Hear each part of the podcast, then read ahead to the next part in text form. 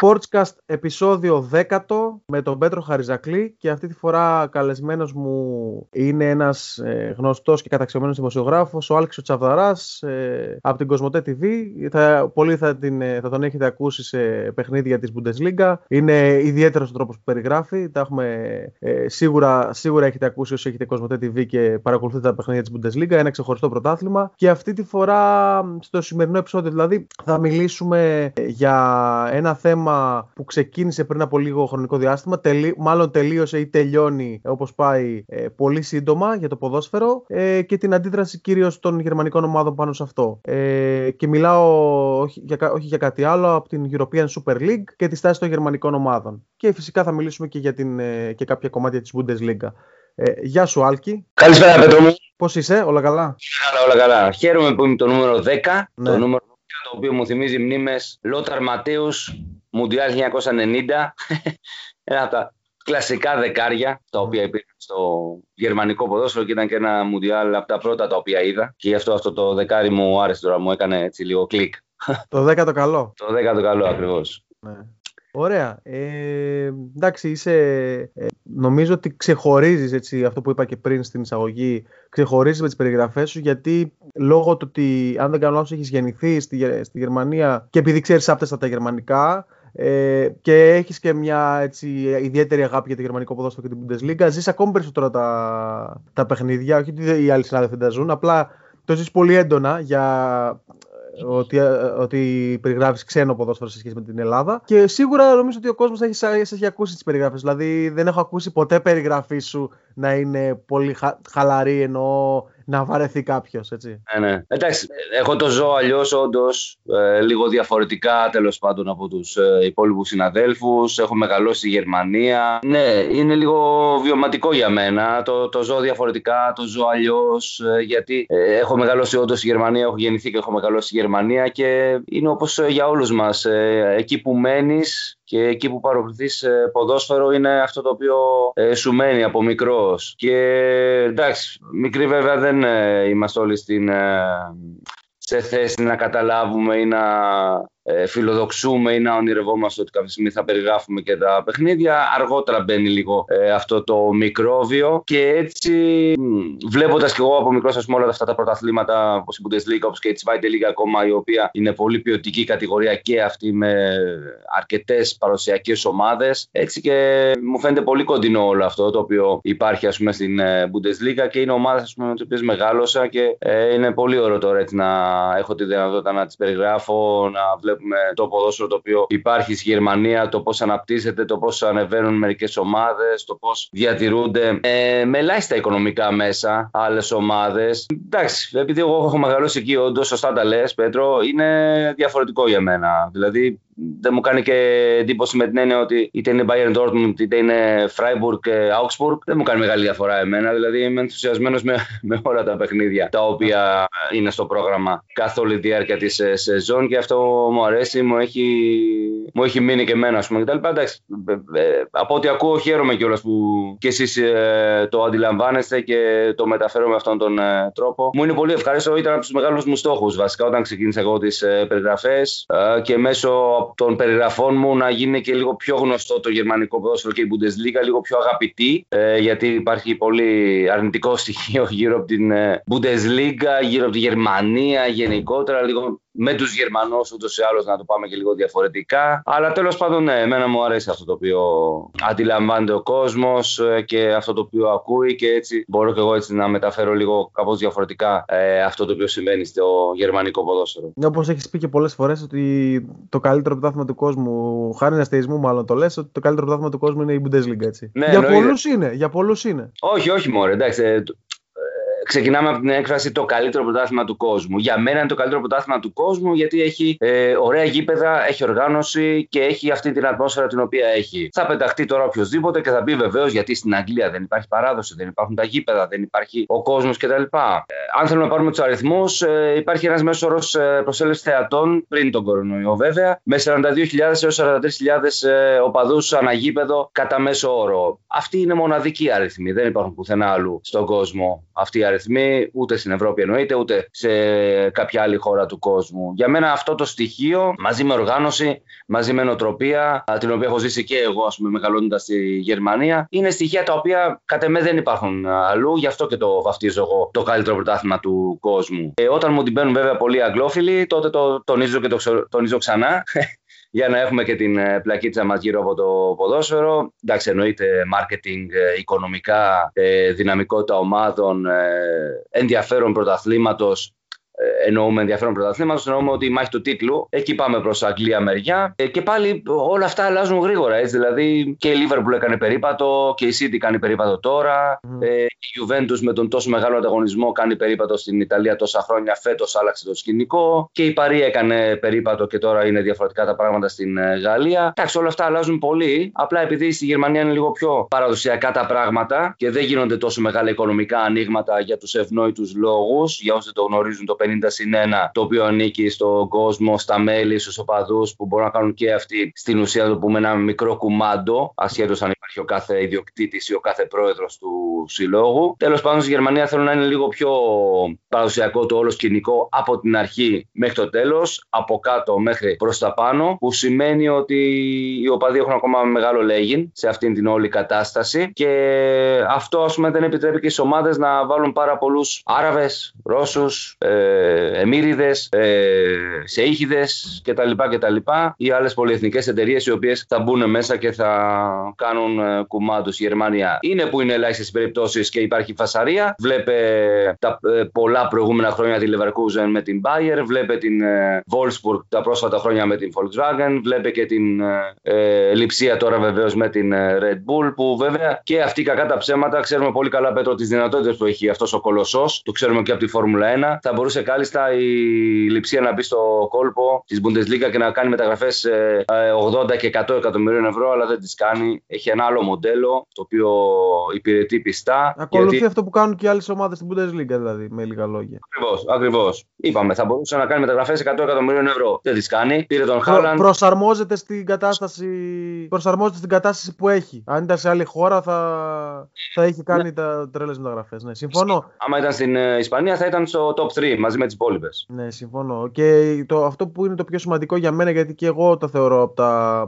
το θεωρώ από τα κορυφαία πρωταθλήματα στον κόσμο. Μέσα το, δεν ξέρω αν είναι το, το καλύτερο, αλλά ε, θεωρώ ότι είναι μέσα στο top 3. Ε, δεν θεωρώ, δηλαδή μαζί με ισπανικό και αγγλικό, τα θεωρώ το top 3, το, ναι. το γερμανικό. Και όντως έχει σημασία γιατί πολλές φορές και το ζούμε τώρα, λόγω στην εποχή του κοροναϊού, ότι το ποδόσφαιρο είναι για τους για τους οπαδούς Οπότε ποδόσφαιρος χωρί οπαδού δεν έχει νόημα, δηλαδή να παίζουν για ποιον. Ε, οπότε ε, το βλέπω και εγώ κάπως διαφορετικά. Ε, το βλέπω από την άποψη ότι ε, και έχω ασχοληθεί και με μικρότερες κατηγορίες στη Γερμανία που ιστορικές ομάδες όπως το Μαγδεμβούργο, η Χάνσα, Ρόστοκ ναι, έχουν πολύ κόσμο στο γήπεδο.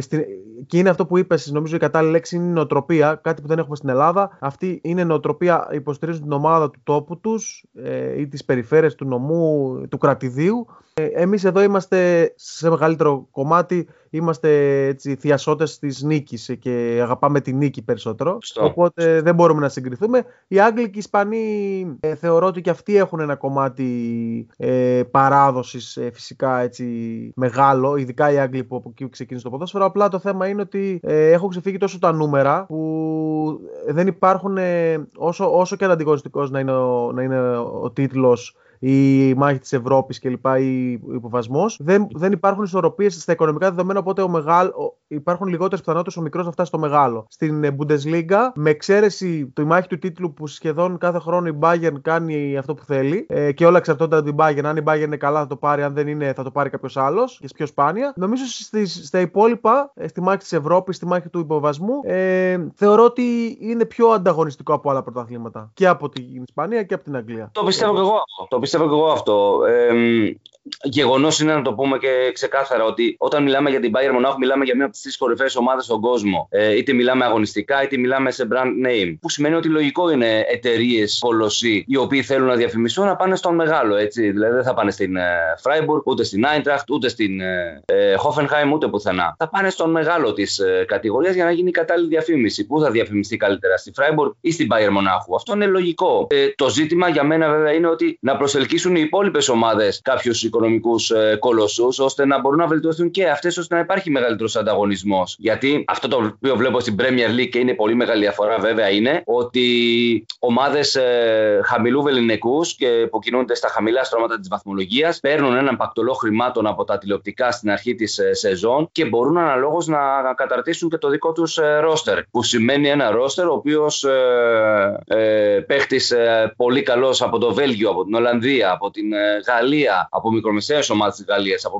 μικρομεσαίες ομάδες της Ιταλίας, είναι αυτοί οι οποίοι θα καταφέρουν να, ε, να τους ε, πάρουν οι ομάδες αυτές από την Αγγλία. Που σημαίνει ότι μεγαλύτερος ανταγωνισμός μέσα στην ε, οποιαδήποτε ομάδα μικρομεσαία στην Αγγλία, που σημαίνει ότι όταν έρθει η στιγμή να βρει ευάλωτη τη United, τη Chelsea, την City, τη Liverpool, θα πέσει οχτάρα όπως η Aston Villa με την Liverpool. Θα πέσει ε, σφαλιάρα όπως η Leicester με την Southampton. Εντάξει, αυτό είναι και λογικό σκορ αλήθεια είναι κακό παράδειγμα. Αλλά ε, και η City θα δυσκολευτεί και η Liverpool θα δυσκολευτεί και η United θα, θα δυσκολευτεί σε αυτό το κομμάτι. Ε, εκεί τα οικονομικά δεδομένα είναι ε, ευνοϊκά για τους μεγάλους και είναι επίσης πάρα πολύ ευνοϊκά και για τους ε, μικρούς για να υπάρχει αυτή η πολύ καλή εικόνα που παρουσιάζουν και να υπάρχουν και οι εκπλήξεις που λέμε. Στη Γερμανία αυτό σπανίζει γιατί όπως έχω πει ε, και νωρίτερα ε, δεν θέλουν να ξεφύγει η κατάσταση τόσο πολύ με νέους ιδιοκτήτες, με εκατομμυριούχους, με δισεκατομμυριούχους οι οποίοι μπορούν να αναλάβουν την οποιαδήποτε ομάδα. Φυσικά υπάρχουν εταιρείες στη Γερμανία και στο εξωτερικό οι οποίες ε, θέλουν να επενδύσουν στο γερμανικό ποδόσφαιρο. Αλλά επειδή διατηρείται ακόμα αυτό το 50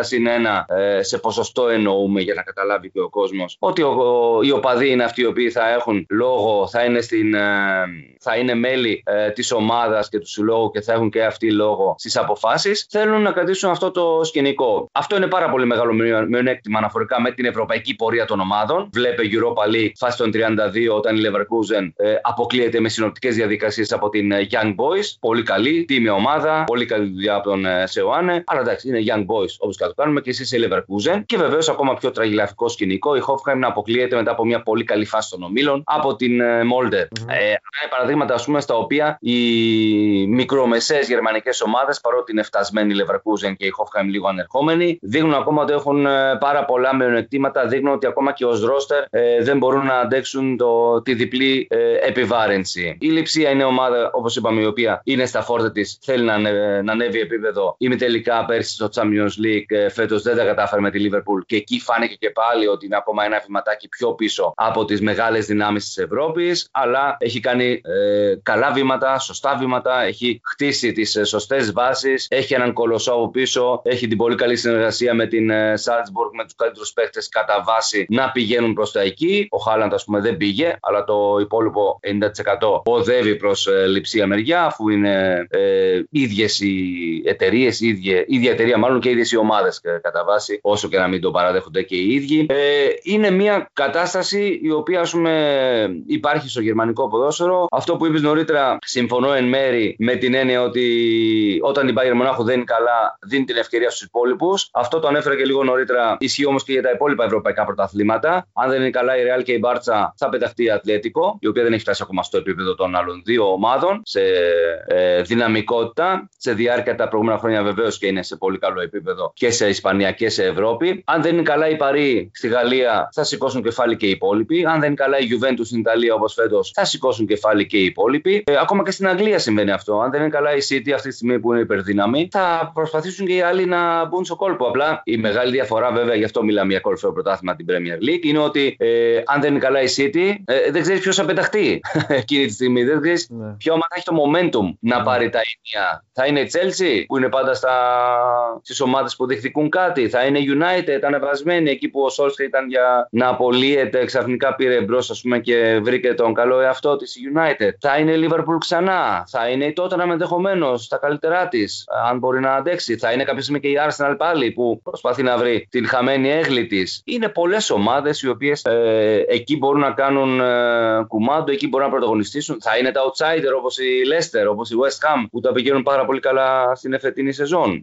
Εντάξει, είναι, είναι πολλά βέβαια τα οποία μπορούμε να πούμε πάνω στα οικονομικά ναι. ε, μεγέθη. Για, για, να το κλείσω το κομμάτι της ε, της εισαγωγής που κάναμε, της μεγάλης εισαγωγής που κάναμε, ε, αυτό που αυτό που εμένα με, μου αρέσει περισσότερο στην Bundesliga είναι ότι δεν υπάρχουν τρελές οικονομικές. Αυτό που είπες δηλαδή για την, για την Αγγλία, το γεγονός ότι παίρνει 100-120 εκατομμύρια μια ομάδα ε, στα τηλεοπτικά, εμένα δεν μου λέει κάτι γιατί δεν, πρώτον δεν θεωρείται δεδομένο ότι θα κάνει καλή ομάδα άμα πάρει 120 εκατομμύρια. Και δεύτερον, ακόμα και να τα πάρει τα 120 εκατομμύρια με την άνοδο από την ε, Championship, κάτι που δεν συνισχύει δηλαδή στην, ε, στην Bundesliga, ε, ε, μπορεί να, την επόμενη χρονιά να ξαναπέσει, να είναι σανσέρ, γιατί τα οικονομικά δεδομένα είναι τόσο μεγάλες οι διαφορές με τους μεγάλους ε, και δεν μπορεί να τους φτάσει. Ναι, μεν, αν βγάλουμε την Bayern όμως, κατά τα άλλα η Bundesliga θεωρώ ότι είναι πιο πολύ ανταγωνιστική στις υπόλοιπες θέσεις της. Γι' αυτό το, το ανέφερα. Απλά ξέρεις ποια είναι η διαφορά, Πέτρο, σε αυτό που λες, ότι όταν έχεις 120 με 150 εκατομμύρια να διαχειριστείς για ένα καλοκαίρι και ξέρεις ότι ανεβαίνοντας π.χ. τώρα η Νόριτ του Γιανούλη ε, στην Premier και ότι θα πάρει χι χρήματα τη νέα σεζόν, ξέρεις τι προγραμματισμό θα κάνεις. Που σημαίνει ότι θα πάρεις, όπως είπαμε και νωρίτερα, τους καλούς παίχτες από Ολλανδία, Βέλγιο, Γαλλία και όχι μόνο. Σκανδιναβία ενδεχομένως επίσης τους πολύ καλούς παίχτες,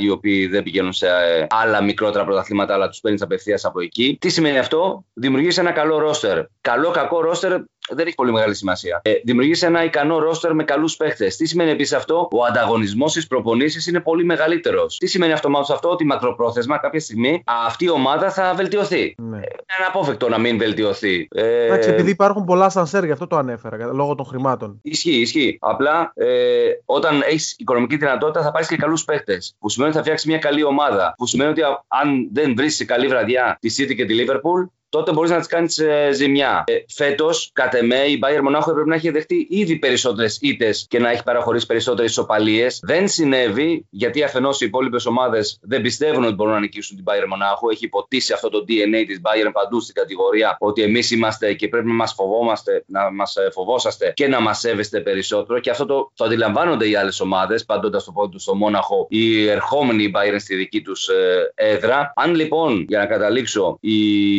Φράιμπουργκ, κόλλησα με τη Φράιμπουργκ τώρα, τέλος πάντων. Πολύ, ε, την αναφέρω και ως παράδειγμα γιατί ο Κρίστιαν Στράιχ εκεί είναι τώρα μια δεκαετία ως προπονητής και με πολύ ισχνά οικονομικά μέσα έχει καταφέρει, μιλάμε να την κρατάει πάντα πάντα μακριά από, την, ε, από τον κίνδυνο του υποβιβασμού και ίσα ίσα που παλεύει και πολλές χρονιές για την έξοδο στην Ευρώπη. Είναι ένα πολύ ε, ντεμοντέ παράδειγμα η Φράιμπουργκ πώς με λίγα οικονομικά μέσα έχει καταφέρει να κάνει μια υγιέστατη πορεία σε ένα απαιτητικό πρωτάθλημα. Από την άλλη υπάρχει η Χάντερσφιλντ η οποία παίρνει 150 εκατομμύρια λέω εγώ και προσπαθεί να επιβιώσει στην ε, Premier League. Ε, όταν λοιπόν το, το ρόστερ της Φράιμπουργκ ε, μπορεί να επενδύσει 20 εκατομμύρια καταλαβαίνει κανείς ότι ακόμα και με ε, αναπληρωματικούς να παίξει η Bayern Μονάχου έχει πλεονέκτημα. Εκεί θέλω να καταλήξω δηλαδή ότι τις κρίσιμες στιγμές που η Bayern δεν είναι καλά, ε, δεν υπάρχουν τα κατάλληλα ρόστερ, η κατάλληλη δυναμικότητα των άλλων ομάδων για να τις κάνουν περισσότερη ζημιά. Γιατί ακόμα και αυτή τη στιγμή η διαφορά των 10 βαθμών με την τωρινή κατάσταση και την εικόνα της Bayern φέτος, μετά από κούραση του Αυγούστου με Champions League, μετά από πολλές ε, απώλειες που είχε βλέπε Λεβαντόφσκι, μετά από ε, τις κακές μεταγραφές που έκανε ο Σαλιχάμιτς τον Αύγουστο είναι πάρα πολύ μεγάλη για τα δεδομένα της κατηγορίας. Είναι ανεπίτρεπτο για τις άλλες ομάδες, όχι για την Bayern, είναι ανεπίτρεπτο για τις άλλες ομάδες να έχουν επιτρέψει στην Bayern να είναι τόσο μακριά. Ναι, εσύ εντάξει, έχεις ε, και εσύ το, το δική σου οπτική. Ο καθένας το βλέπει διαφορετικά. Εγώ το, για να το κλείσω, το βλέπω έτσι από την άποψη ότι ε, είναι πιο κοντά στο ρομαντικό ποδόσφαιρο αυτό της Freiburg και πιο ναι. κοντά στο modern football το, αυτό της Huddersfield. Οπότε εντάξει, okay, θεωρώ ότι και τα, τα ποσά αυτά που δαπανώνται πολλές φορές στην Αγγλία, δηλαδή δεν. Ε, δεν μπορεί να θεωρούνται. Δηλαδή, ένας καλός παίκτης στο ποδοσφαιρικό χρηματιστήριο μπορεί να κοστίζει πάρα πολλά χρήματα, αλλά θεωρώ ότι δεν είναι 100% το πόσο κοστίζει, αλλά το τι προσφέρουμε στον αγωνιστικό χώρο. Γιατί υπάρχουν παίκτες που, που παίρνουν 500.000 ευρώ και με ένα εκατομμύριο και μπορούν να κάνουν εξαιρετικές χρονιέ και να ανεβάσουν την ποδοσφαιρική τους αξία, και υπάρχουν άλλοι που τους παίρνουν 20 και 30 εκατομμύρια και δεν προσφέρουν τίποτα. Ε, πάμε στο θέμα των. Πες μου. Συμφωνώ, Πέτρο, ότι ε, αν χτυπήσει την πόρτα μια αγγλική ομάδα για τον Γιακουμάκη, να πούμε τώρα με ένα παράδειγμα που τα πάει καλά στην Ολλανδία, ε, σε μια μικρότερη ομάδα από Ajax, Eindhoven κτλ. Αν χτυπήσει την πόρτα μια αγγλική ομάδα, θα ζητήσει χ χρήματα παραπάνω και αν χτυπήσει την πόρτα μια γερμανική ομάδα, δεν θα είναι λιγότερα τα χρήματα που θα ζητήσει ε, η φυτέ. Φυσικά, φυσικά. φυσικά. Ε, πάμε να ξεκινήσουμε το έτσι, αφού κάνουμε μια μεγάλη εισαγωγή. Φαίνεται, όχι οι φυτέ, λέω. Ναι, ναι. Ε, αφού κάναμε μια μεγάλη εισαγωγή, πάμε να ξεκινήσουμε να συζητήσουμε λίγο το κομμάτι ε, των τελευταίων ημερών που, που συζητιέται γενικότερα στα μέσα, στη, στο, στο, στο ποδοσφαιρικό χάρτη, στο ποδοσφαιρικό περιβάλλον και μιλάω για την European Super League ε, και τη στάση των ομάδων του Bundesliga πάνω σε αυτή. Αρχικά θέλω να μου πεις λίγο τη γνώμη σου έτσι, ε, περιεκτικά για την κίνηση αυτών των 12 για να φτιάξουν την European Super League, η οποία όπως φάνηκε και κράτησε 2-3 μέρες. Ήταν αναμενόμενη η κίνηση των μεγάλων; Όχι, αναμενόμενη όχι. Όχι, νομίζω μεγάλη έκπληξη για πολλούς, ειδικά το χρονικό σημείο κατά το οποίο ανακοινώθηκε αυτό το όλο εγχείρημα των ε, μεγάλων. Εγώ θυμάμαι πριν από 3-4 χρόνια τον ε, Ρούμενιγκ να πιέζει για κάποια αλλαγή, αλλά ε, μια αλλαγή στα ενδότρα της ε, UEFA, γιατί είναι και πολλά χρόνια στο κουρμπέτι ο Ρούμενιγκ και ως πρώην ποδοσφαιριστής, αλλά και ως ηγέτης της Bayern εδώ και χρόνια. Και επειδή αυτός έχει μεγαλύτερη ενασχόληση στην ε, στα της UEFA από τον Ούλη Χένες, θυμάμαι να πιέζει για, ε, ναι, για αλλαγές, για να γίνουν οι ισχυροί πιο ισχυροί. Η αλήθεια είναι, αλλά πάντα στα ενδότρα της UEFA. Ε, να γίνει μια τόσο μεγάλη αλλαγή και μια μεγάλη στροφή στο να αποχωριστούν ομάδες από την τωρινή διοργάνωση, μου φάνηκε λίγο έκπληξη και φάνηκε λίγο ξένο κιόλας με την όλη διαδικασία. Δηλαδή, εγώ θα προτιμούσα, ας πούμε, να, αν έχει γίνει αυτό και δεν εισακούστηκαν, δεν το γνωρίζουμε, ε, να καθίσουν πρώτα στο τραπέζι με την UEFA και τον Τσέφεριν για να συζητήσουν τα όλα θέματα τα οποία υπάρχουν και τις όλες ε, απαιτήσεις που έχουν οι μεγάλοι. Τι τους αρέσει, τι δεν τους αρέσει, τι θέλουν να αλλάξουν, τι θέλουν να διαφοροποιήσουν. σα ίσα νομίζω ότι τα τελευταία χρόνια στο Champions League έχουμε λίγο βαρεθεί να βλέπουμε και πάρα πολλές αλλαγές. Εγώ προσωπικά θα προτιμούσα να βλέπω λίγο ένα ε, κλασικό Champions League, ας πούμε, το οποίο θα υπάρχει και όχι με τόσες μεγάλες αλλαγές, ούτε με τόσες προσθήκες ε, άλλων ομάδων κτλ. κτλ. Νομίζω ότι μια παραπάνω ρουτίνα δεν θα με ε, χάλαγε να το πω έτσι πάνω στο Champions League. Καταλαβαίνουμε όλοι ότι το οικονομικό θέμα είναι αυτό το οποίο καίει τους ε, μεγάλους. Καταλαβαίνουμε όλοι ότι τα α, οικονομικές απώλειες που είχαν τα τελευταία δύο χρόνια λόγω του κορονοϊού είναι πάρα πάρα πολύ ε, σημαντικές. Ειδικά η εφετινή χρονιά ας πούμε, έχει τελειώσει χωρίς να υπάρχουν σχεδόν καθόλου έσοδα από την παρουσία των οπαδών, που είναι βέβαια και ένα από τα βασικά, μια από τις βασικότερες πηγές εσόδων για τους ε, συλλόγους. Φυσικά, μερικοί από τους χορηγούς ε, θα κάνουν πιο πίσω ή θα χαμηλώσουν το δικό τους budget προς τις ομάδες. Και είναι όλα αυτά τα ζητήματα τα οποία καίνε, πούμε, και τους μεγάλους, γιατί οι μεγάλοι είναι αυτοί οι οποίοι έχουν και τα περισσότερα έξοδα ε, σε οποιονδήποτε τομέα. Να το πάρουμε απλά ως budget ε, της ομάδας, με την έννοια τι μισθούς παίρνουν οι να το πάρουμε ως ε, μεταγραφές που έχουν γίνει και η αποπληρωμή τους, να πάρουμε ως αποζημιώσεις ε, προς πρώην προπονητές, Προφανώς ήταν μεγάλα ονόματα και κάθε μήνα πρέπει να καταβάλεις ένα ποσό σε προπονητές οι οποίοι μπορεί να μην υπάρχουν καν πλέον στην ομάδα ή αποζημιώσεις, όπως θέλετε, πάρτε το. Είναι μια κίνηση η οποία αφορά αποκλειστικά το χρήμα, τα οικονομικά. Μετά από όλο αυτό το σκηνικό το οποίο έγινε, Πέτρο, θεωρώ ότι ε, η όλη αυτή η κίνηση έγινε όχι χωρίς να υπάρχει κάποια βάση για μια μ, δημιουργία ε, European Super League, αλλά ίσως ε, περισσότερο στο μέλλον. Νομίζω ότι τώρα έγινε αυτή η κίνηση κίνηση ίσως ε, περισσότερο για ένα μέτρο πίεσης, ένας μοχλός πίεσης προς την UEFA για να εισακουστούν λίγο περισσότερο οι μεγάλοι. Από την άλλη βέβαια αναρωτιέμαι, πες μου και εσύ, ε, νομίζω μόνο με τους μεγάλους ασχολούμαστε. Ναι. Νομίζω μόνο με τους μεγάλους ασχολούμαστε. Γι' αυτό, που είπες, γι αυτό πήγα, να διαφο- πήγα να διαφωνήσω, απλά δεν ήθελα να σε διακόψω. Ε, όσον αφορά αυτό που είπες με το Super League με την ε, ρουτίνα, ε, δεν ξέρω αν εννοείς ότι, ότι αλλάζουν οι ομάδες, εννοώ αυτές που μπαίνουν το προκριματικά, Γιατί εγώ θεωρώ ότι δεν υπάρχουν ίδιες ευκαιρίες για τις ομάδες από ε, κατώτερα πρωταθλήματα του top 5. Και αν εννοείς ότι να, να είναι πιο κλειστό το κλαμπ, εννοώ να μπαίνουν πιο σίγουρες οι ομάδες του Champions League, αν είναι πιο καλά τα παιχνίδια, πιο καλή ρουτίνα. Εμένα μου αρέσει περισσότερο όταν μπαίνουν ομάδες τύπου Φερεντσβάρος, τύπου Σλάβια, τύπου. Ερυθρός Αστέρας ναι. ε, στο Europa League. Γιατί τι εννοώ. Ε, Προφανώς εννοείται δεν είναι της ίδιας δυναμικής με τις άλλες ομάδες και οι πιθανότητες να χτυπήσουν μια πρόκριση ή μια τρίτη θέση είναι μικρότερες. Αλλά ε, αυτε, ε, αφετέρου, ε, αφενός οι, οι, αυτές οι ομάδες χτίζουν μέταλλο ε, παίζοντας ευρωπαϊκά παιχνίδια. Οι Φερεντσβάρος δηλαδή οι παίχτες, παρότι είναι μόνιμη πρωταθλήτρια στην Ουγγαρία οι, ε, οι ποδοσφαιριστές της θα λένε στα εγγόνια τους ότι παίζανε με την Παρτσελώνα στον Όμιλο έτσι, και αυτό δημιουργεί φιλάθλους, δημιουργεί πράγματα τέλος πάντων στις χώρες. Και υπάρχουν και κάποιες πιθανότητες ε, όπως ομάδες όπως η Σλάβια που έκανε πέρσι με την Ίντερ και με την Παρτσελώνα που το πάλεψε εκτός έδρας κλπ. Και, και έδειξε ότι υπάρχουν και άλλες ομάδες. Και εντάξει, είναι, για μένα είναι λίγο βαρετό να βλέπεις το Champions League να τερματίζει πρώτη με 18 βαθμούς ε, χωρίς καμία απώλεια. Και δεν θεωρώ ότι θα άλλαζε αυτό αν ήταν δεδομένοι οι 32 και δεν υπήρχαν προκριματικά. Αν εννοούσες αυτό όταν είπες ότι. όταν αναφέρθηκε ότι θες να υπάρχει μια μεγαλύτερη ρουτίνα στο, στο Champions League. Αλλά απλά αυτό που είπες για, το, για τους 12 τέλος πάντων που συζητάμε, θεωρώ ότι οι πλούσιοι θέλουν να γίνουν πλουσιότεροι και οι, οι φτωχοί να παραμείνουν παραμείνουν φτωχοί στο ναι. ποδόσφαιρο και αυτό δεν βοηθάει την εξέλιξη του, του αθλήματος. Ναι, σε αυτό το τελευταίο συμφωνώ. Όχι, δεν εννοούσα κάτι πριν. Ε, λέγω, ε, στην ε, ρουτίνα. Ε, ρουτίνα εννοούσα αναφορικά με τα συστήματα διεξαγωγής ε, και την ε, ε, είσοδο των ομάδων πάνω σε αυτό το κομμάτι, αλλά και το πώς διαμορφώνεται το Champions League. Δηλαδή, η αλλαγή ας πούμε, που έγινε τώρα που αναφέρεις και τα λοιπά από πέρσι με την πάρα, πάρα πολύ μεγάλη δυσκολία που υπάρχει για την είσοδο των υπολείπων ομάδων, ναι, ας πούμε αυτό είναι κακό. Είναι πολύ κακό. Γιατί πολύ απλά, ε, όντως από ένα σημείο και μετά θα βλέπουμε τους ίδιους και τους ίδιους. Έτσι όπως πάει το πράγμα. Δηλαδή, ακόμα και να μην βγει πρώτη η City π.χ. στην Αγγλία, δεν θα βγει δεύτερη, τρίτη, τέταρτη. Άρα μια City πάντα θα υπάρχει ας πούμε, σε αυτήν την ε, διοργάνωση. Ε, πότε στην Αγγλία ας πούμε, θα μπει κάποια ομάδα όπως η Leicester στη τετράδα φέτος. Μπορεί μετά να μπει μετά από πέντε χρόνια πάλι και οι υπόλοιπες θα είναι πάλι οι, οι κλασικές. Είναι δύσκολο, ναι. Εγώ νομίζω ότι κάθε πρωταθλήτρια ομάδα στην Ευρώπη έχει την ευκαιρία και τη δυνατότητα και θα έπρεπε να έχει την ευκαιρία να διεκδικήσει την είσοδό της ε, στο,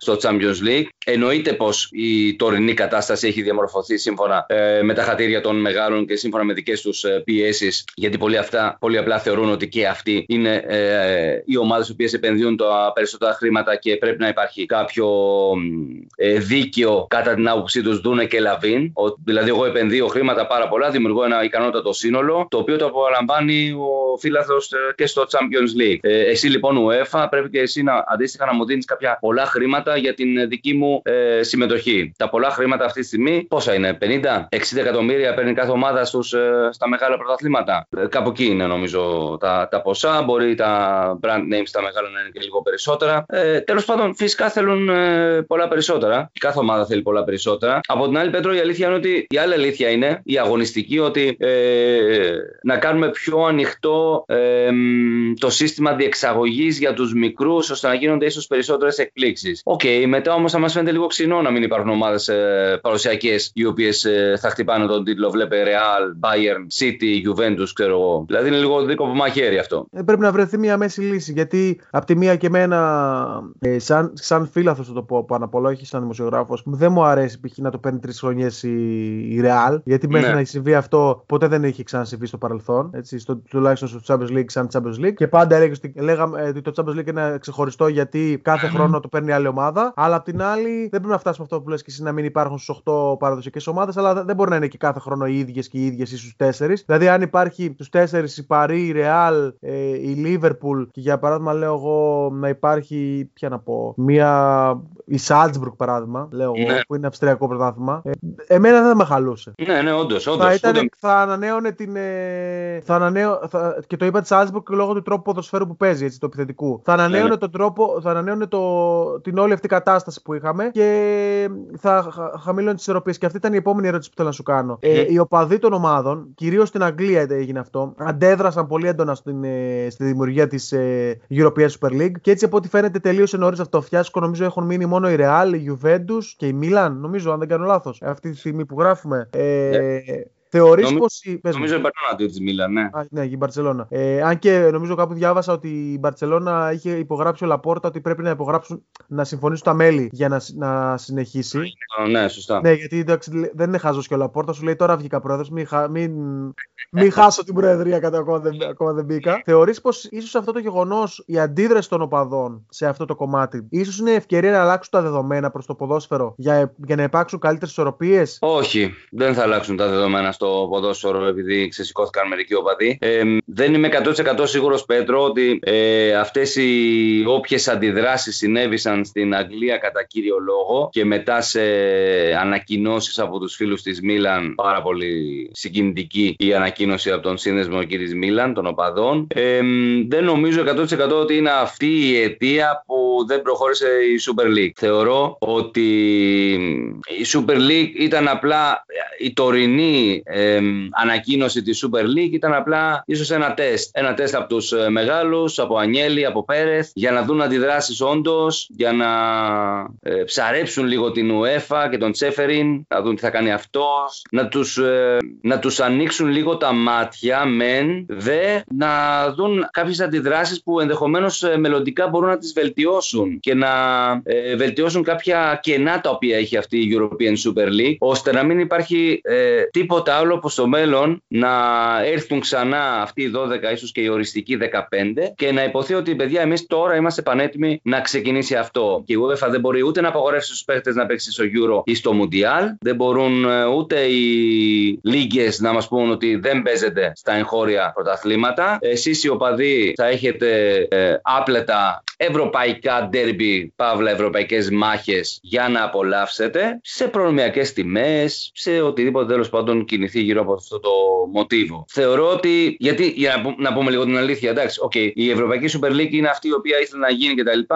Ο Φλωρεντίνο Πέρεθ είπε ότι από ηλικίες 16 έως 24 ο νεαρός ε, λαός ε, της Ιφιλίου δεν έχει πλέον ενδιαφέρον του ποδοσφαίρου όπως είχαμε εμείς όταν ήμασταν σε αυτήν την ε, ηλικία. Προβληματίστηκα λίγο να σου πω την αλήθεια με αυτή τη δήλωση. Είναι οι νέες γενιές λίγο διαφορετικές, η αλήθεια είναι. Ε, δεν ξέρω κατά πόσο όντως διψούν για να πηγαίνουν στο γήπεδο ή να βλέπουν ποδόσφαιρο από κοντά, γιατί πλέον η τεχνολογία έχει αλλάξει πάρα πολύ. Τα social media έχουν αλλάξει τόσο πολύ ε, και δεν ξέρω πραγματικά όντως αν το ενδιαφέρον του ε, νεαρού, του έφηβου και του 20χρονου είναι όντως το ποδόσφαιρο και σε ποιο βαθμό είναι επίσης. Αν θέλει να βλέπει Ajax Fenlo ή αν θα- θέλει να βλέπει συνέχεια Bayern Paris ή Real ε, Liverpool. Είναι, είναι λίγο δικό που μαχαίρι. Από την άλλη, ισχύει επίσης ότι αυτή τη στιγμή ούτως ή άλλως έχουμε μια ε, κατάσταση όπου ισχυρός ε, είναι ισχυρός στο UEFA Champions League. Δηλαδή, μην ε, αντιμετωπίζουμε και την UEFA ως τόσο αθώα. Γιατί όπως είπαμε και νωρίτερα, ε, πόσες θέσεις μένουν ώστε να μπει, για παράδειγμα, ο Ολυμπιακός και άλλες ομάδες. Πέντε δεν είναι; Οι Νομίζω. θέσεις οι οποίες μένουν ας πούμε, για να συμπληρωθεί το puzzle. Νομίζω, νομίζω λίγες είναι. Ναι. 5-6 και γύρω. Πέντε ομάδες που δίνουν την μάχη, τρεις προκριματικούς γύρους, δύο προκριματικούς γύρους για να μπουν στους ομίλους, ενώ οι άλλες. Και τέσσερις. Από φέτος ο Ολυμπιακός τέσσερις θα έχει. Τέσσερις. Από... τον πρώτο προκριματικό γύρο θα ξεκινάει. Ναι, μπράβο, ναι, σωστά. Δηλαδή, οι άλλες πρωταθλήτριες ομάδες δίνουν τόσο μεγάλη μάχη τη στιγμή που οι, να πω μικρομεσαίες, η Αταλάντα, η Λέστερ, η Βόλσπουργκ και η Άιντραχτ ετοιμάζονται να μπουν απευθείας στους ομίλους. Δηλαδή, φυσικά αυτή τη Ναι. στιγμή η UEFA έχει καταστρώσει ένα πλάνο όπου οι μεγάλες λίγες και οι ισχυρές λίγες, δηλαδή πάλι όπου υπάρχει το χρήμα, ευνοούνται. Ναι, αλλά ε, εδώ πάνω, πάνω σου πω ότι αν η, η UEFA, ε, δηλαδή αυτοί το κάναν, η Super League το κάνανε για τα περισσότερα λεφτά. Αλλά δηλαδή τι, θεωρείς ότι αν η UEFA είχε περισσότερες θέσεις για τους, μικρο, για τους, για τους πρωταθλητές μικρότερων χωρών τύπου Ελλάδας, τύπου Αυστρίας, τύπου Τσεχίας, τύπου Δανίας ε, δεν θα το κάναν πάλι αυτό; Αυτοί κοιτάνε μόνο το, το συμφέρον τους. Δηλαδή αν ε, αντί για 5 θέσεις η UEFA είχε αφήσει ανοιχτές 10 πάλι θα γκρίνιαζαν ότι δεν παίζουμε Bayern Endry Paris. Γιατί για μένα σαν ε, άλλη γενιά από σένα και σαν άλλη γενιά από τους 16 με 24 εγώ δεν θα ήθελα να δω 8 φορές Bayern Paris τη χρονιά. Ούτε, Εντάξει, Bayern, ούτε, Paris, ούτε Barcelona Real, ούτε Real Liverpool. Θα ήθελα να το δω δύο φορές και άμα είναι από ίδια χώρα και άντε δύο φορές και στη χώρα τους. Ναι, ναι, Οκτώ ναι. φορές γιατί να το δω. Επειδή το θέλουν οι Κινέζοι; Εντάξει, η... Θα γίνει Σωστό. σούπα μετά. Σωστό. Θα, ε, θα λες θυμάσαι ένα μάτι Barcelona Paris ή Liverpool Real και θα λες πιο απ' όλα τα μάτια. Να θυμάμαι Ναι. αυτή τη χρονιά. Α γύρος, Β γύρος, Γ γύρος κλπ. Ναι, ναι, ναι, ναι. Κοίτα, ωραία, πες εμείς οι δύο συμφωνούμε. Άλλοι δύο θα διαφωνήσουν, άλλοι πέντε θα συμφωνήσουν, άλλοι πέντε θα διαφωνήσουν. Είναι αυτή τη στιγμή στη μέση το καρπούζι. Εννοείται. σε γελιόμαστε με την έννοια ότι ήρθε τώρα μια European Super League που ζητάει παραπάνω χρήματα γιατί κατά βάθος θα προσφέρει και ένα πολύ σπουδαίο προϊόν, δηλαδή μάχες, μάχες, μάχες κτλ. Εντάξει, μην πούμε τώρα στη δικασία να τονίσουμε και να το πάρουμε και γλαφυρά ότι τι δουλειά έχουν εκεί τότε με την Arsenal ε, που αν θεωρούνται super ας πούμε στην Αγγλία κτλ. που αυτή τη στιγμή παραπέουν για τα δικά τους δεδομένα βέβαια έτσι. Ε, και τι δουλειά έχουν εκεί πέρα στην ε, Super League. Ε, φυσικά μπήκαν περισσότερες ε, αγγλικές ομάδες σε αυτό το κόλπο γιατί πολύ απλά είναι οικονομικά ισχυρές πολύ περισσότερο από ό,τι οι υπόλοιπες ομάδες στα ε, απλά... άλλα πρωταθλήματα τα, τα ευρωπαϊκά. Απλά φταίνε και η... για μένα έχει μερίδιο ευθύνης όπως είπες και η UEFA, αλλά έχουμε μερίδιο και η European Super League. Οπότε για αυτό ήταν η απάντηση του UEFA με το χρηματικό που ακούστηκε ότι θα δώσει νομίζω 4 δις, ε, θα ανεβάσει κάποια χρήματα στο, ε, στο Champions League για να μπορέσει να, τις, να μετριάσει τις, τις ε, αντιδράσεις αλλά θεωρώ ότι αν με αυτά τα 4 δις η UEFA πει ότι αντί για 5 ομάδες πραγματικά θα μπαίνουν 10 πάλι θα τσινήσουν οι μεγάλοι οπότε ναι. υπάρχουν ναι. και αμφίπλευρες, ε, ε, αμφίπλευρες αντιδράσεις οπότε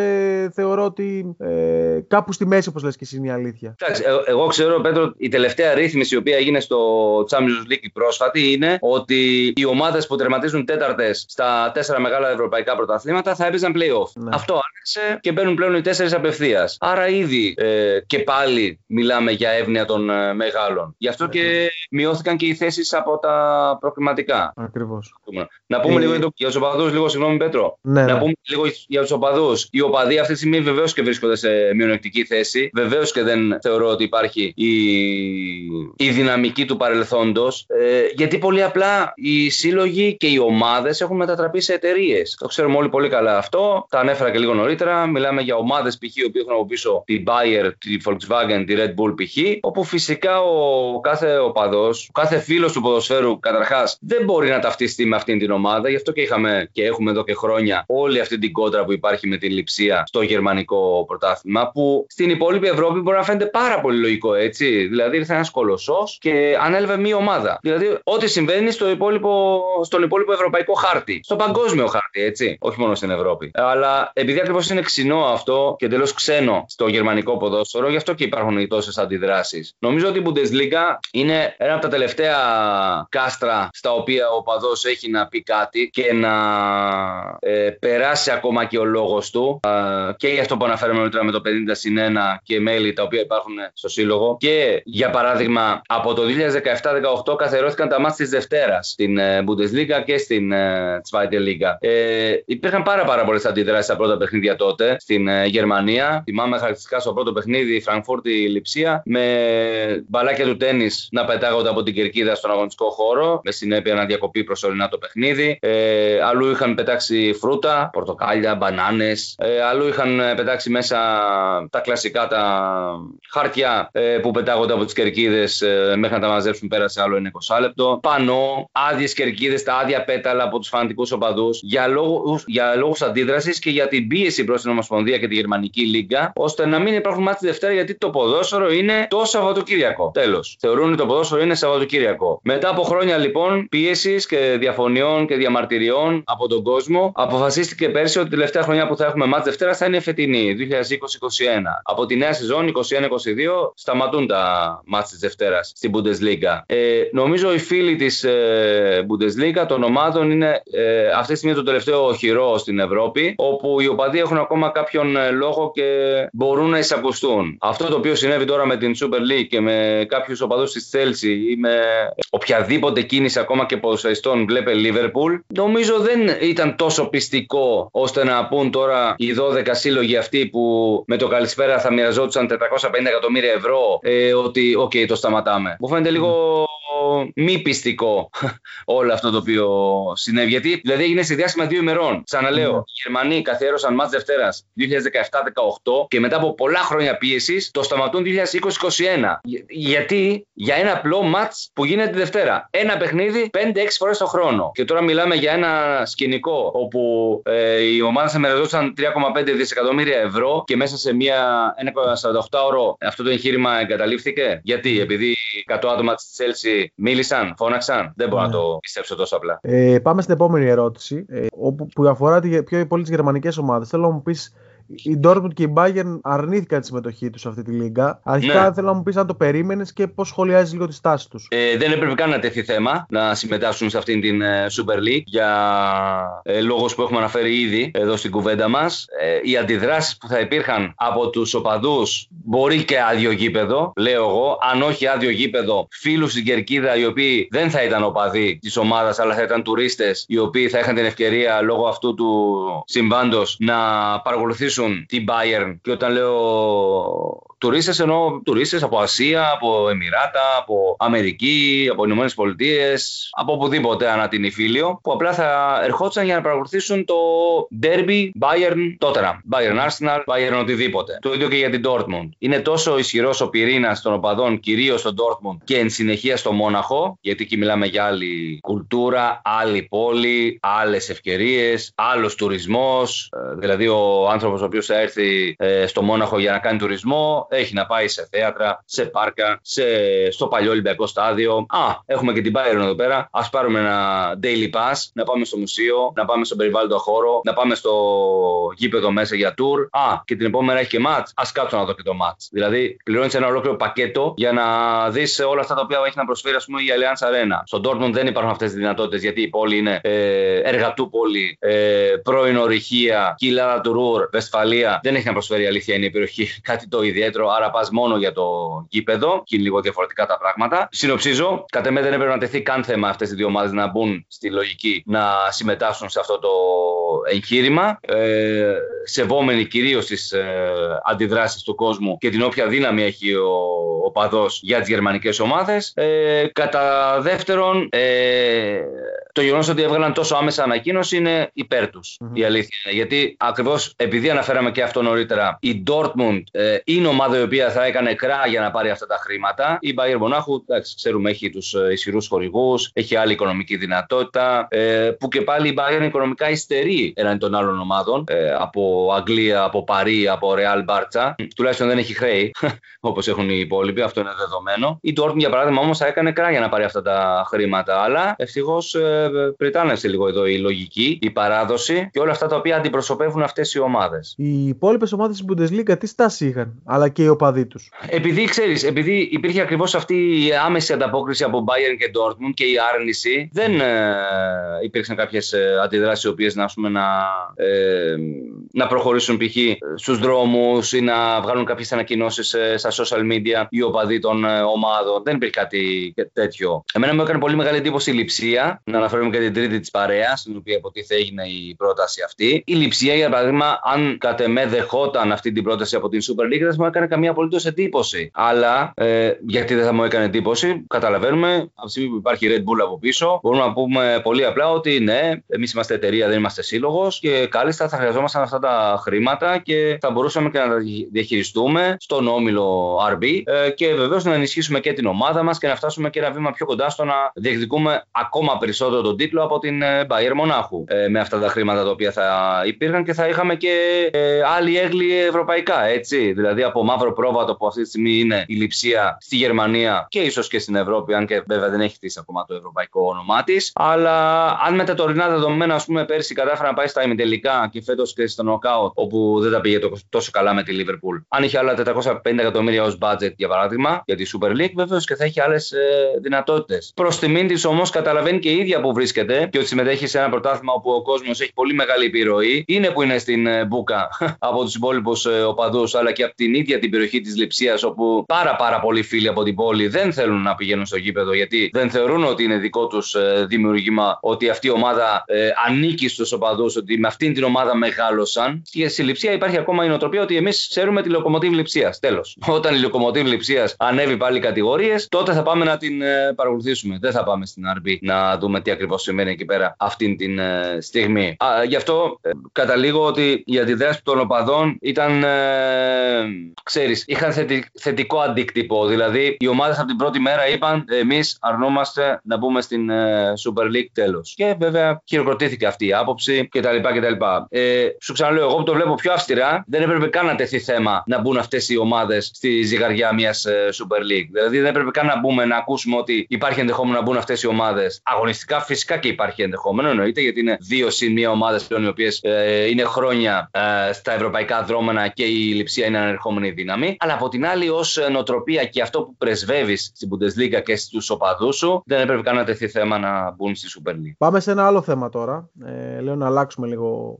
Α ναι. αφήσουμε την European Super League στην άκρη. Ε, Ελπίζοντας ότι. Δεν Δεν την αφήσουμε εμείς. ναι. Ε, ε, πάμε σε κάτι που συμβαίνει για πρώτη φορά μετά από 32 χρόνια. Ο υποβασμό της Άλκε. Ναι. Για τέταρτη φορά στην ιστορία της. Θέλω να μου πεις λίγο τι έφταξε και αν αυτός ο υποβασμό ήταν συνέπεια των λανθών των τελευταίων χρόνων που συνέχεια γράφεις και εσύ και γενικά όσοι ασχολούνται με το γερμανικό ποδόσφαιρο. Ναι, Πέτρο μου δεν μπορεί να γίνει διαφορετικά. Για να φτάσει μια ομάδα η οποία το 16 έπαιζε ακόμα προμητελικά ή μητελικά Champions League ε, και το 2021 να υποβιβάζεται μετά από δεύτερη κακή χρονιά, δεν μπορεί να συμβαίνει κάτι διαφορετικά πέραν των ε, πάμπολων λαθών που έγιναν από πλευράς ε, διοίκησης. Δηλαδή, μιλάμε για μια διαχείριση υπό του μηδενός, μια διαχείριση ερασιτεχνικού επίπεδου, η οποία δεν μπορούσε, δεν έπρεπε να φτάσει καν σε αυτό το σημείο η Σάλκε. Να, να θυμίσω στον κόσμο ότι οι τρεις προηγούμενοι υποβασμοί της ομάδας από τον Κελτζενκύρχε ήταν τη δεκαετία του 80, με τελευταίο υποβασμό το 1988 και με την επόμενη άνοδό της να έρχεται το 1991.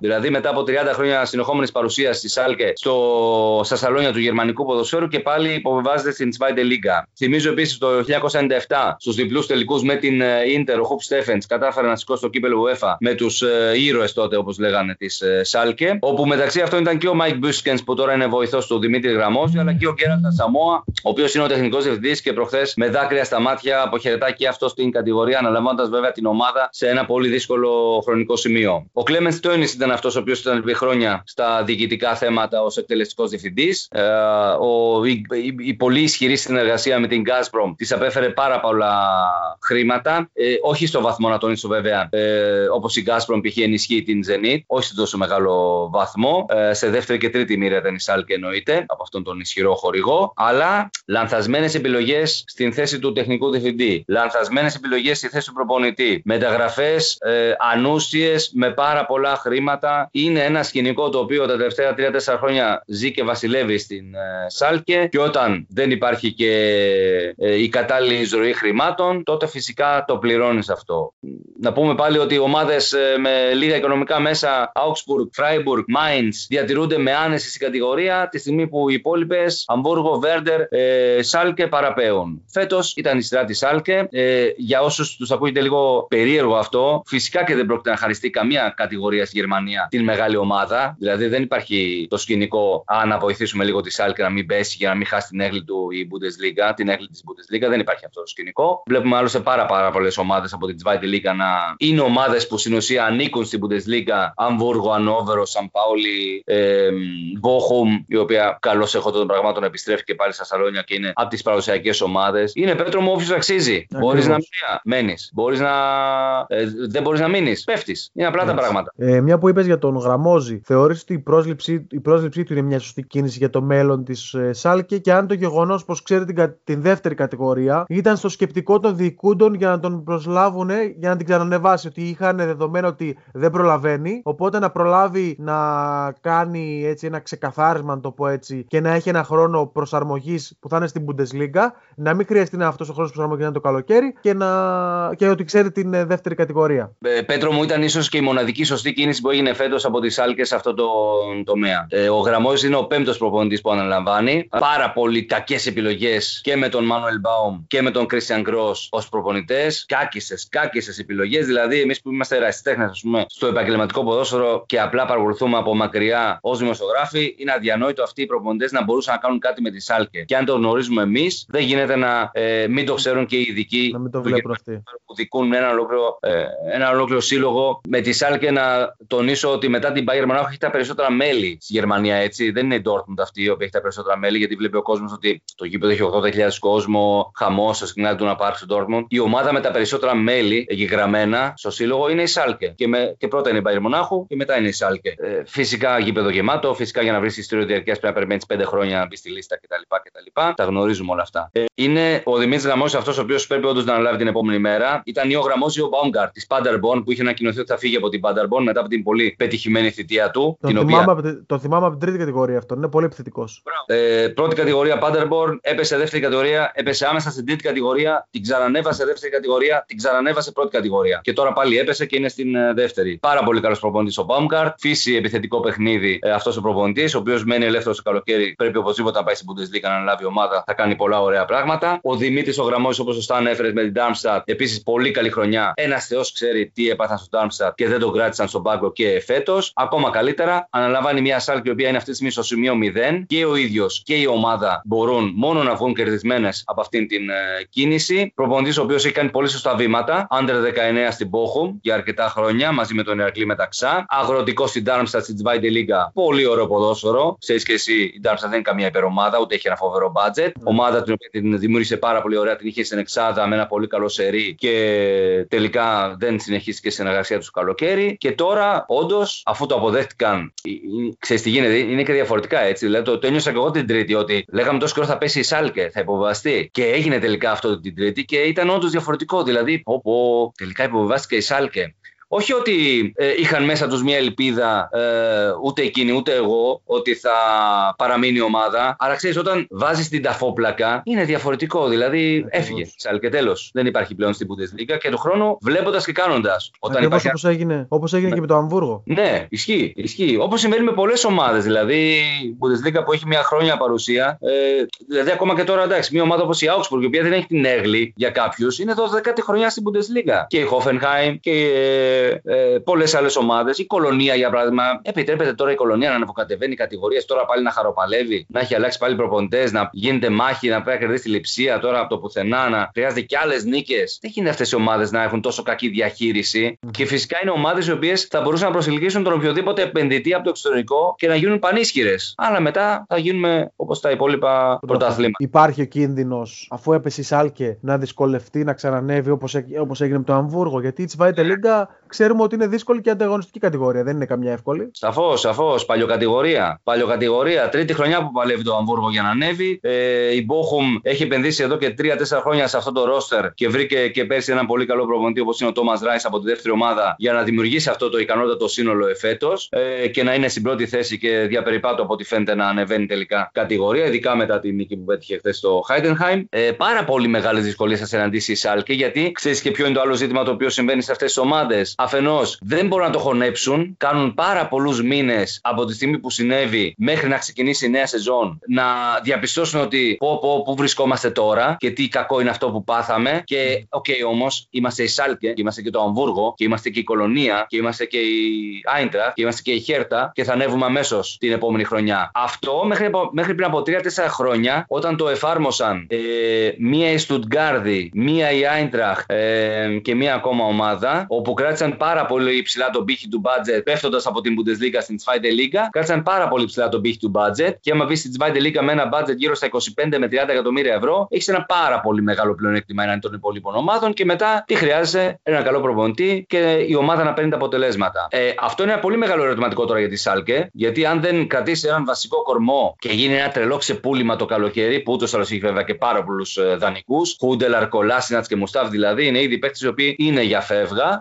Αν και ο Χούντελαρ τόνισε ότι θα του άρεσε η προοπτική να μείνει στη Zweite Liga και γιατί όχι, 37 ετών είναι, με την εμπειρία του και με την όλη πιτσιρικαρία που είναι πάρα πολύ ισχυρή στη Σάλκε, γιατί έχει πολύ καλέ ακαδημίες η Σάλκε, από τις καλύτερες στη Γερμανία. Και είδαμε και φέτος με τα πολλά προβλήματα τραυματισμού πόσοι και πόσοι πιτσιρικάδες ήρθαν και δοκιμάστηκαν και σκληραγωγήθηκαν, που είναι πολύ θετικό αυτό εν ώψη της Zweite Liga και με αυτούς θα δουλέψει και ο Δημήτρης Γραμμόζης και παρεμπιπτώσει και ο Βασίλης Παυλίδης είναι ανάμεσα σε αυτούς που από την ομάδα νέων πήγε στις προπονήσεις των μεγάλων και ήταν και χθες για δεύτερη φορά στο ρόστερ. Ο αδελφός του Βαγγέλη Παυλίδη είναι ο Βασίλης, που παίζει στη ΣΑΛ εδώ και χρόνια στις υποδομές. Και είναι ένα πολύ καλό εχέγγυο αυτό. Αλλά βέβαια καταλαβαίνουμε με του μικρού δεν γίνεται μόνο δουλειά. Ε, έχεις έναν προπονητή, έχεις ένα νέο τεχνικό διευθυντή, ο Πέτερ Κλέμπελ, που δεν τα πήγε τόσο καλά στο Αμβούργο, στο παρελθόν η αλήθεια είναι. Και πρέπει τώρα να βρεις παίχτε έμπειρους, ε, σκληρούς σε αυτή την κατηγορία. Δεν χρειάζονται ονόματα. Χρειάζεται σκληρούς που να έχουν φάει με το κουτάλι αυτή την κατηγορία για να κρατήσουν ισορροπίες και όντως μετά η Σάλκε με τη δυναμική που έχει και τον αέρα. Αλλά πρέπει να καταθέσει και την κατάλληλη νοοτροπία νοοτροπία ότι ναι, πέσαμε, τελειώσαμε, είμαστε στο σημείο 0 και πάμε να κάνουμε την αντεπίθεσή μας, ώστε με αυτόν τον τρόπο να πάει μπροστά. Αν πάει με τον τρόπο ότι κλαίμε δάκρυα, μιζέρια και τι πάθαμε τώρα αυτό και τα λοιπά, αλλά ok, okay, θα ανέβουμε, δεν θα ανέβει ποτέ. Ε, τελευταία ερώτηση για τη Σάλκε. Θεωρείς ότι μια ομάδα με τόσους τίτλους στη Γερμανία, αλλά και τρία ευρωπαϊκά, έτσι, ένα UEFA, νομίζω και yeah. Ναι. δύο Ιντερτότο, ε, είναι πολυτέλεια για την δεύτερη κατηγορία; Όχι, έτσι όπως είναι τα πράγματα πλέον, φτάνουμε σε σημείο παραδοσιακά, μιλώντας, να είναι πιο ισχυρή η δεύτερη κατηγορία παρά η πρώτη κατηγορία.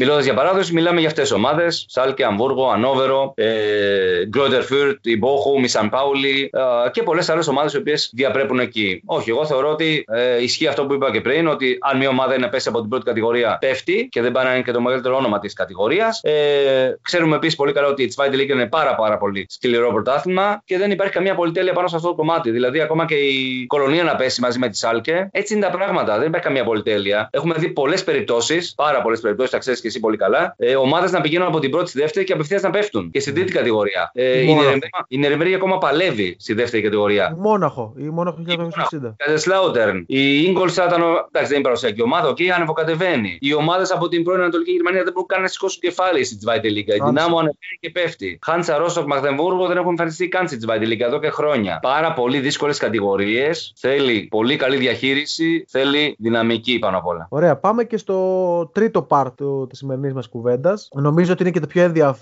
το, το πιο ενδιαφέρον, το πιο ανάλαφρο θα το έλεγα. Ναι, έτσι, ναι. και το πιο έτσι, ωραίο έτσι, να το σχολιάζουμε. Είναι σαν μια κουβέντα, σαν να ήμασταν να πίνουμε καφέ και να το σχολιάζουμε. Ε, μια συνήθεια που έχουν οι Γερμανοί να ανακοινώνουν προπονητές σε αντίπαλες ομάδες με το τέλος χρονιάς. Ναι. Πώς σου φαίνεται αυτή η συνήθεια που έχουν αποκτήσει οι γερμανικές ομάδες το τελευταίο χρονικό διάστημα; Τι έγινε τώρα, τελευταίο παράδειγμα ήταν ο Χίτερ της Άιντραχτ που πήγε στην Gladbach και νωρίτερα ο Ρόζε που μετακόμισε από την Gladbach στην Dortmund. Αυτό το σκηνικό δεν μου κάνει εντύπωση, Πέτρο, γιατί είναι κάτι το οποίο συναντώ, το συναντώ αρκετές δεκαετίες τώρα στην ε, Γερμανία, αναφορικά με τις αλλαγές των προπονητών και την ανακοίνωση αυτών κατά τη διάρκεια της αγωνιστικής ε, περίοδου. Συμβαίνει αρκετά χρόνια. Ε, θέλουν να υπάρχει διαφάνεια οι Γερμανοί. Είναι πάρα πολύ τυπικοί σε αυτόν τον ε, τομέα. Είναι πάρα πολύ περίεργοι, ίσως επίσης, σε αυτό το κομμάτι. Θέλουν να υπάρχει διαφάνεια, να το γνωρίζει ο κόσμος. Το τόνισε απενελειμμένο ο λαός της κάθε ομάδας, ε, ο οπαδός είναι μέρος του συλλόγου. Θέλει να γνωρίζει τι ακριβώς συμβαίνει ανά πάσα στιγμή. Δεν μπορείς να συμφωνήσεις εσύ με έναν προπονητή τον Ιανουάριο, τον Ιανουάριο και να το κρατήσεις κρυφό μέχρι το καλοκαίρι. Αυτό σημαίνει ταυτόχρονα για τον οπαδό αναξιοπιστία, ψέμα και έλλειψη ταυτότητας. Ναι. Δηλαδή, αν η Μπάγερν Μονάχου τότε, μετά το treble του Χάινκες, η χρονιά του treble του Χάινκες, ε, είχε κλείσει από τον Ιανουάριο με τον Πεπ Γκουαρδιόλα και δεν το είχε ανακοινώσει και το είχε ανακοινώσει τον, ε, το καλοκαίρι, αλλά μετά είχε αποκαλυφθεί. Είχε πει ο Γκουαρδιόλα, ξέρετε, εμείς έχουμε συμφωνήσει από τον Ιανουάριο. Και δεν το είχε πει η Μπάγερν Μονάχου, θα γινόταν σαματάς τρελός mm-hmm. ανάμεσα στον κόσμο θέλουν να υπάρχει απόλυτη διαφάνεια, θέλουν να είναι ε, ο παδός ενήμερος του τι ακριβώς συμβαίνει, ώστε ξέρεις η πρώτη μπόρα να περάσει εκείνη τη στιγμή. Παρότι βρισκόμαστε στα διάρκεια της σεζόν, παρότι θα υπάρξουν αντιδράσεις, παρότι οι παίχτες δεν γνωρίζουμε πώς θα το αντιμετωπίσουν, ε, κατά 90% όπως έχουμε δει σε αυτές τις περιπτώσεις, ακόμα και τις πιο πρόσφατες τώρα, κυρίως στην Gladbach που είχε και μεγαλύτερη διάρκεια, όταν ανακοινώθηκε ότι ο Μάρκο Ρόζε θα πάει το καλοκαίρι στην Dortmund, 7-8 μάτς στα οποία η Μπορούσια πάτωσε. Εντάξει, στην τώρα ήταν ένα παιχνίδι το οποίο ε, ήταν και πολύ ιδιαίτερο. Δηλαδή, μεσοβδόμαδα ανακοινώνεται ότι ο Άντι Χίτερ θα πάει από την Άιντραχτ στην Gladbach. Τι λέει το πρόγραμμα του Σαββάτου, Gladbach Eintracht. ήταν πολύ, πολύ οξύμωρο το timing το οποίο είχαν οι, οι άνθρωποι της Eintracht και της Gladbach σε, αυτόν τον, ε, σε αυτή την περίπτωση. Ok. Okay. Αλλά εντάξει, μιλάμε για ένα παιχνίδι στο οποίο ναι, επηρεάστηκε η Eintracht. Μιλάμε όμως γενικά για ένα παιχνίδι στο οποίο παίζει Gladbach Eintracht που παραδοσιακά η Borussia έχει τον πρώτο λόγο. Άρα το να εμφανιστεί αυτό το 4-0 δεν μου έκανε εντύπωση. Η αλήθεια είναι είναι. Πίστευα ότι θα αντιδράσουν διαφορετικά βέβαια οι παίχτες, γιατί η εικόνα ήταν κάκιστη. Ε, το αποτέλεσμα ήταν ακριβώς αυτό το οποίο δείχνει ότι υπήρχε μόνο μία ομάδα στο γήπεδο. OK, okay, αντέδρασε η Eintracht με την Augsburg. Είναι ακόμα στη τροχιά Champions League. Νομίζω ότι και ο εγωισμός των παιχτών αλλά και του coach που συμπληρώνει τριετία και έχει προσφέρει πάρα πολλά και αυτός δεν θα τους επιτρέψουν να χάσουν μια τόσο μεγάλη ευκαιρία γιατί είναι και μεγάλη απόσταση προς την ε, Dortmund. Πέντε βαθμοί. Τέσσερις βαθμοί μάλλον δεν είναι και λίγοι για την ε, τωρινή κατάσταση. Ε, έχει και ένα σχετικά εύκολο πρόγραμμα η αλήθεια είναι. Πέραν της Leverkusen το Σάββατο έχει άλλα τρία σχετικά σχετικά εύκολα παιχνίδια για το φινάλε της ε, σεζόν. Αλλά ε, ε, αυτό συμβαίνει δεκαετίες τώρα, Πέτρο. Συμβαίνει γενικά, συμβαίνει ε, για τους Γερμανούς και δεν δίνουν και μεγάλη βάση. Δηλαδή, εκείνοι προτιμούν ότι παιδιά, ε, εμείς τελειώσαμε. Ε, ίσα ίσα, να το, να το πω αλλιώς, ίσα ίσα που το βλέπουν και με θετικό μάτι. Ότι παιδιά, ε, εμείς για την νέα σεζόν είμαστε καλυμμένοι. Τέλος. Ε, φεύγει αυτός ο προπονητής. Η Dortmund, τα πλευρά της. Ε, ξέρουμε ότι έχει φύγει ο Φάβρε το φθινόπωρο, το Δεκέμβριο και έχει έρθει ο Τέρζιτς που είναι υπηρεσιακός. Κάθε εβδομάδα, κάθε εβδομάδα οι οπαδοί της Dortmund αναρωτιούνται ποιος θα έρθει την επόμενη σεζόν. Όσο καλά και να πάει ο Τέρζιτς, OK, okay, εντάξει, δεν θα τον κρατήσουν. Dortmund είσαι, κάτι πρέπει να κάνεις σε αυτό το κομμάτι. Και σου λέει ότι αυτή τη στιγμή ε, εμείς από τον πότε ανακοινώθηκε ο Ρόζε, το Φεβρουάριο. Από το Φεβρουάριο οι οπαδοί του Dortmund ξέρουν και η ίδια Dortmund ότι coach θα είναι ο Ρόζε. Ποιος έχει το πρόβλημα, η Gladbach. Βρίσκει λοιπόν και η Gladbach. Ανακοινώνει τον Χιούτερ. Ποιος έχει τώρα το πρόβλημα, η Eintracht. Εντάξει, το μεγάλο ψάρι, ψάρι τρώει το μικρό. Το ξέρουμε αυτό. Το πρόβλημα το έχει η Eintracht, αλλά OK, okay, κακά τα ψέματα. Ομάδα Champions League, αν θα είναι η Eintracht οριστικά το καλοκαίρι, δεν νομίζω να δυσκολευτεί. Και ιδιαίτερα ναι. και η Eintracht που τα τελευταία 4-5 χρόνια έχει ανέβει αρκετά σε αυτή, αυτή ήταν η επόμενη ερώτησή μου. Είναι αυτή η αλλαγή μαζί νομίζω με μια άλλη ακόμα αλλαγή τεχνικός διευθυντή ή κάποιος ακόμα που είχες ε, πει ε, ναι. που φεύγει από την Eintracht. Είναι αυτές οι αλλαγές ικανές να επηρεάσουν την, την Eintracht, ειδικά αν βγεις στο Champions League; Ναι, ναι, βέβαια. βέβαια. Εντάξει, η αλήθεια είναι για γερμανικά δεδομένα το να βγει η Eintracht Champions League είναι κακό σενάριο γιατί είναι τόσες και τόσες αλλαγές που θα γίνουν το καλοκαίρι σε κομβικέ θέσεις. Προπονητής, τεχνικός διευθυντή και διευθύνων σύμβολο αποχρούν όλοι από την Eintracht. Ε, αυτή τη στιγμή έχει καλυφθεί μόνο η θέση του τεχνικού διευθυντή. Ο αρχισκάου, ο Ben Manga, είναι αυτός ο οποίος αναλαμβάνει τη θέση του τεχνικού διευθυντή. Έχουν μείνει κενέ η θέση του ε, διευθύνοντα συμβούλου και του προπονητή. Μια ομάδα η οποία θα πάει στο Champions League και δεν είναι και συνηθισμένη να παίζει Champions League κάθε χρόνο ή κάθε 2-3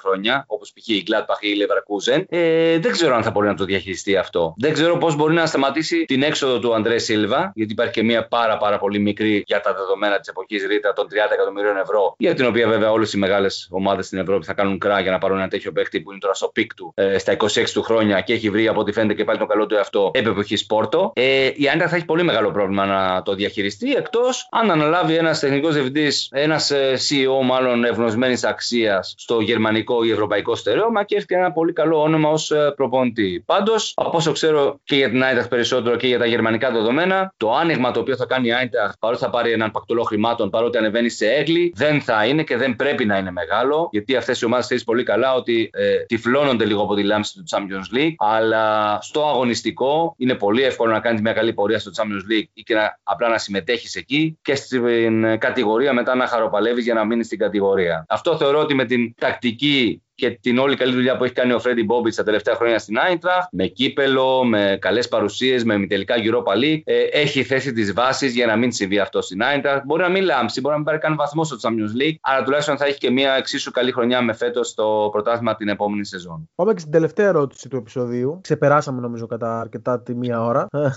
ε... Εγώ εσύ ρωτάς. Ναι, ναι, εντάξει, λογικό. Και άμα σε ρωτάω, δεν μπορείς να μην απαντάς. Ναι. Ε, μία από, μία από αυτές τις αλλαγές που έγιναν, που ανακοινώθηκε κιόλας, ε, είναι ότι αποχωρεί ο Χάντσι Φλικ από την Bayern και αν δεν κάνω λάθος, πάει. Δεν ξέρω αν ανακοινώθηκε ή αν είναι φήμες, το ότι πηγαίνει στην εθνική Γερμανίας. Γενικότερα ξέρω, έχω καταλάβει ότι η Βαβαρή δεν είναι ομάδα που παρακαλάει κανένα, όπως έκανε και με τον Αλάμπα που αποχωρεί γιατί δεν συμφωνούν στο συμβόλαιο, στα οικονομικά τέλος πάντων. Ε, αλλά είναι ικανή αυτή η αποχώρηση του Φλικ να επηρεάσει την ε, πρωταθλητή Γερμανίας; Ε, να επηρεάσει σε ποιον βαθμό; Ε, σε αγωνιστικό κυρίως. Αγωνιστικό όχι. Ε, σε άλλα θέματα θα την επηρεάσει. Και να εξηγήσω. Καταρχάς να πούμε το ρεπορτάζ. Ο Χάντσι Φλικ αυτή τη στιγμή έχει θέσει στην ε, διοίκηση του συλλόγου την ε, ε, επιθυμία του να αποχωρήσει από την ομάδα. Ε, που σημαίνει ότι αυτή τη στιγμή δεν έχει φύγει καν, ε, ούτε τον έχουν διώξει. Αυτή τη στιγμή απλά υπάρχει μια επιθυμία. Συμβόλαιο έχει μέχρι το 2023 mm-hmm. και η Πάιρ Μονάχου λόγω της όλης κατάστασης και της όλης διένεξης που υπάρχει αυτό το διάστημα και με τον Χασάν Σαλιχάμιτς, τον τεχνικό διευθυντή, αλλά και με την διοίκηση, δεν θέλει να αφήσει τον Φλικ να φύγει έτσι. Δηλαδή έχει ραγίσει λίγο κάπως το γυαλί και εκεί που θα μπορούσε να πει το καλοκαίρι, OK, μας έφερες έξι τρόπεα, μας αναγέννησες, μας έκανες ομάδα, μας, μας, μας. Τώρα λένε ότι, OK, θες να φύγεις, έχεις συμβόλαιο μέχρι το 23, η ομάδα, η Παύλα, η Ομοσπονδία η οποία σε θέλει, γιατί είναι όντως φαβορή για την Εθνική Γερμανία, σωστά, αφού αποχωρεί ο Γιώχημ Λεύ, πρέπει να μας δώσει κάποια χρήματα για να βγεις από το συμβόλαιό σου. Αυτό το οποίο δηλαδή πρέπει να κάνει και η Bayern, αν θέλει να αποκτήσει τον Julian Nagelsmann, ο οποίος δεν έχει ρήτρα στο εφετινό συμβόλαιο του με τη Λειψία ε, και θεωρητικά είναι το νούμερο ένα φαβορή για να έρθει στο Μόναχο. Άρα λοιπόν, αυτή τη στιγμή στα δικά μου μάτια η Bayern Μονάχου δείχνει ότι δεν είναι και τόσο προσιτό κλαμπ για έναν προπονητή ο οποίος έχει απαιτήσεις. Γιατί το μεγάλο μεγάλο ζήτημα, ας πούμε, στο παρασκήνιο για την Bayern και τον Φλικ ήταν ότι ο Φλικ ήθελε να ανέβει στην ιεραρχία με την έννοια ότι ε, τι πιο λογικό ως προπονητής να έχει λόγο και σημαντικό ρόλο στις μεταγραφές των ποδοσφαιριστών. Επειδή ακριβώς είναι η Bayern Μονάχου και επειδή αυτά δεν συμβαίνουν και επειδή η διοίκηση είναι πραγματικά διοίκηση, ίσως και με την κακή έννοια ότι ε, προπονητή μου, εμείς τα ελέγχουμε αυτά τα πράγματα, εσύ κάνε τη δουλειά σου εδώ πέρα με τους παίκτες που θα σου φέρουμε εμείς. Δηλαδή τον Ιανουάριο του 20, ο Φλικ λέει: Εγώ θέλω τον Βέρνερ. Ο Σαλιχάμιτς λέει: Εγώ θέλω τον Σανέ. Ποιος ήρθε, ο Σανέ βέβαια. Ε, άρα λοιπόν αυτή τη στιγμή το να βρει η Bayern Μονάχου έναν πολύ πολύ ικανό προπονητή που φαίνεται λίγο δύσκολο και θα είναι ένα κομβικό σημείο και για εκείνη. Ε, θεωρώ ότι θα πρέπει λίγο να χαλαρώσει το θέμα της ε, διοίκησης, να αφήσει επιτέλους τους παλιούς Χένες και Ρουμενίγκε να αποχωρήσουν και να αναλάβουν και ο νούμερο ένα της Adidas που έχει αναλάβει ο Χάινερ, αλλά και ο Όλιβερ Καν μαζί με τον Σαλιχάμιτς, όλα αυτά τα ηνία, αλλά να υπάρχει και μια κατάλληλη συνεργασία με τον ε, προπονητή. Ε, αγωνιστικά η ομάδα θα ενισχυθεί όπως πρέπει, κυρίως στο αμυντικό κομμάτι, γιατί φεύγουν και ο Αλάμπα και ο Μπόατεν. Ενδεχομένως, επειδή το συμβόλαιο λίγη του χρόνου του Ζούλε μπορεί να πουληθεί και αυτό. Έχει έρθει ο Πομεκανό από την ε, Λιψία. Ο Ερναντές υπάρχει. Ο Νιαντζού, πολλά υποσχόμενος, έχει ξεπεράσει τον τραυματισμό του και είναι να κάνει τη δική του επίθεση. Ήρθε πέρσι από την Παρή, ήταν συνεχόμενα τραυματίας και δεν έχει δείξει ακόμα αυτό το οποίο πρέπει. Μέσω επιθετικά υπάρχουν αυτοί οι οποίοι υπάρχουν. Ο κορμός που απαρτίζει και την εθνική Γερμανίας υπάρχει. Εντάξει, η Μονάχου είναι, δεν έχει πρόβλημα οικονομικό όταν θέλει να επενδύσει με μεγάλο ποσό θα το πράξει. Για μένα θα είναι κομβικό απλά, ε, θα είναι σημαντική η στάση που θα κρατήσει η διοίκηση από εδώ και ως εξής, αν έχει βάλει μυαλό με την όλη υπόθεση Φλικ και ποιος θα είναι ο διάδοχος του Φλικ. Το να γίνει μεγάλη κολοτούμπα και να τα βρούνε με τον Φλικ και να παραμείνει μου φαίνεται λίγο απίθανο, γιατί όταν υπάρχει και ανοιχτή θέση της Εθνικής Γερμανίας, ε, ο Φλικ δεν θα πει όχι. Απλά να διευκρινίσω εδώ, Πέτρο, ότι ο Φλικ δεν αποχωρεί επειδή υπάρχει κενή θέση στην Εθνική Γερμανίας. Ε, Απλά η, Εθνική, η Ομοσπονδία της Γερμανίας προσέγγιζε τον Hansi Flick γιατί βλέπει ότι υπάρχουν αυτά τα ζητήματα στην ε, Bayern Μονάχου. Αν η Bayern έλεγε Hansi Flick, σε συμπεριλαμβάνουμε στα σχέδια τα μεταγραφικά για το υπόλοιπο του συμβολέου σου, δεν θα υπήρχε καν θέμα να γίνει όλη αυτή η διένεξη και η Bayern θα συνέχισε κανονικά με τον Hansi Flick. Ποιος εννοείται normal άνθρωπος δεν θα ήθελε να συνεχίσει στον πάγκο της Bayern Μονάχου, ειδικά με την πορεία που έχει κάνει ο Flick. Ωραία. Ε, νομίζω ότι καλύψαμε μεγάλο κομμάτι αυτό που ήθελα να συζητήσουμε, αν, αν όχι το μεγαλύτερο, για την European Super League, την αντίδραση των γερμανικών ομάδων, τον υποβασμό της Άλκε αλλά και το, τις αλλαγές προπονητών που ανακοινώνονται. Ήταν τα τρία, τα τρία έτσι, κομμάτια του επεισοδίου. Άλκη Τσαβδαρά, σε ευχαριστώ πάρα πολύ για τη συμμετοχή σου στο, στο 10ο επεισόδιο του podcast, το 10ο καλό. και ελπίζω να σε ακούμε πλέον και σε περιγραφές με, με κόσμο από τη νέα χρονιά, αν γίνει. Ελπίζουμε. Θα είναι κρίμα να βγει η Eintracht Champions League να μην υπάρχει παρουσία κόσμου. Ναι, Νομίζω αυτό ισχύει για όλους, γιατί είδαμε όλη την Europa League. Ναι, συμφωνώ. Καλή συνέχεια να έχουμε. Να σε καλά. Να σε καλά.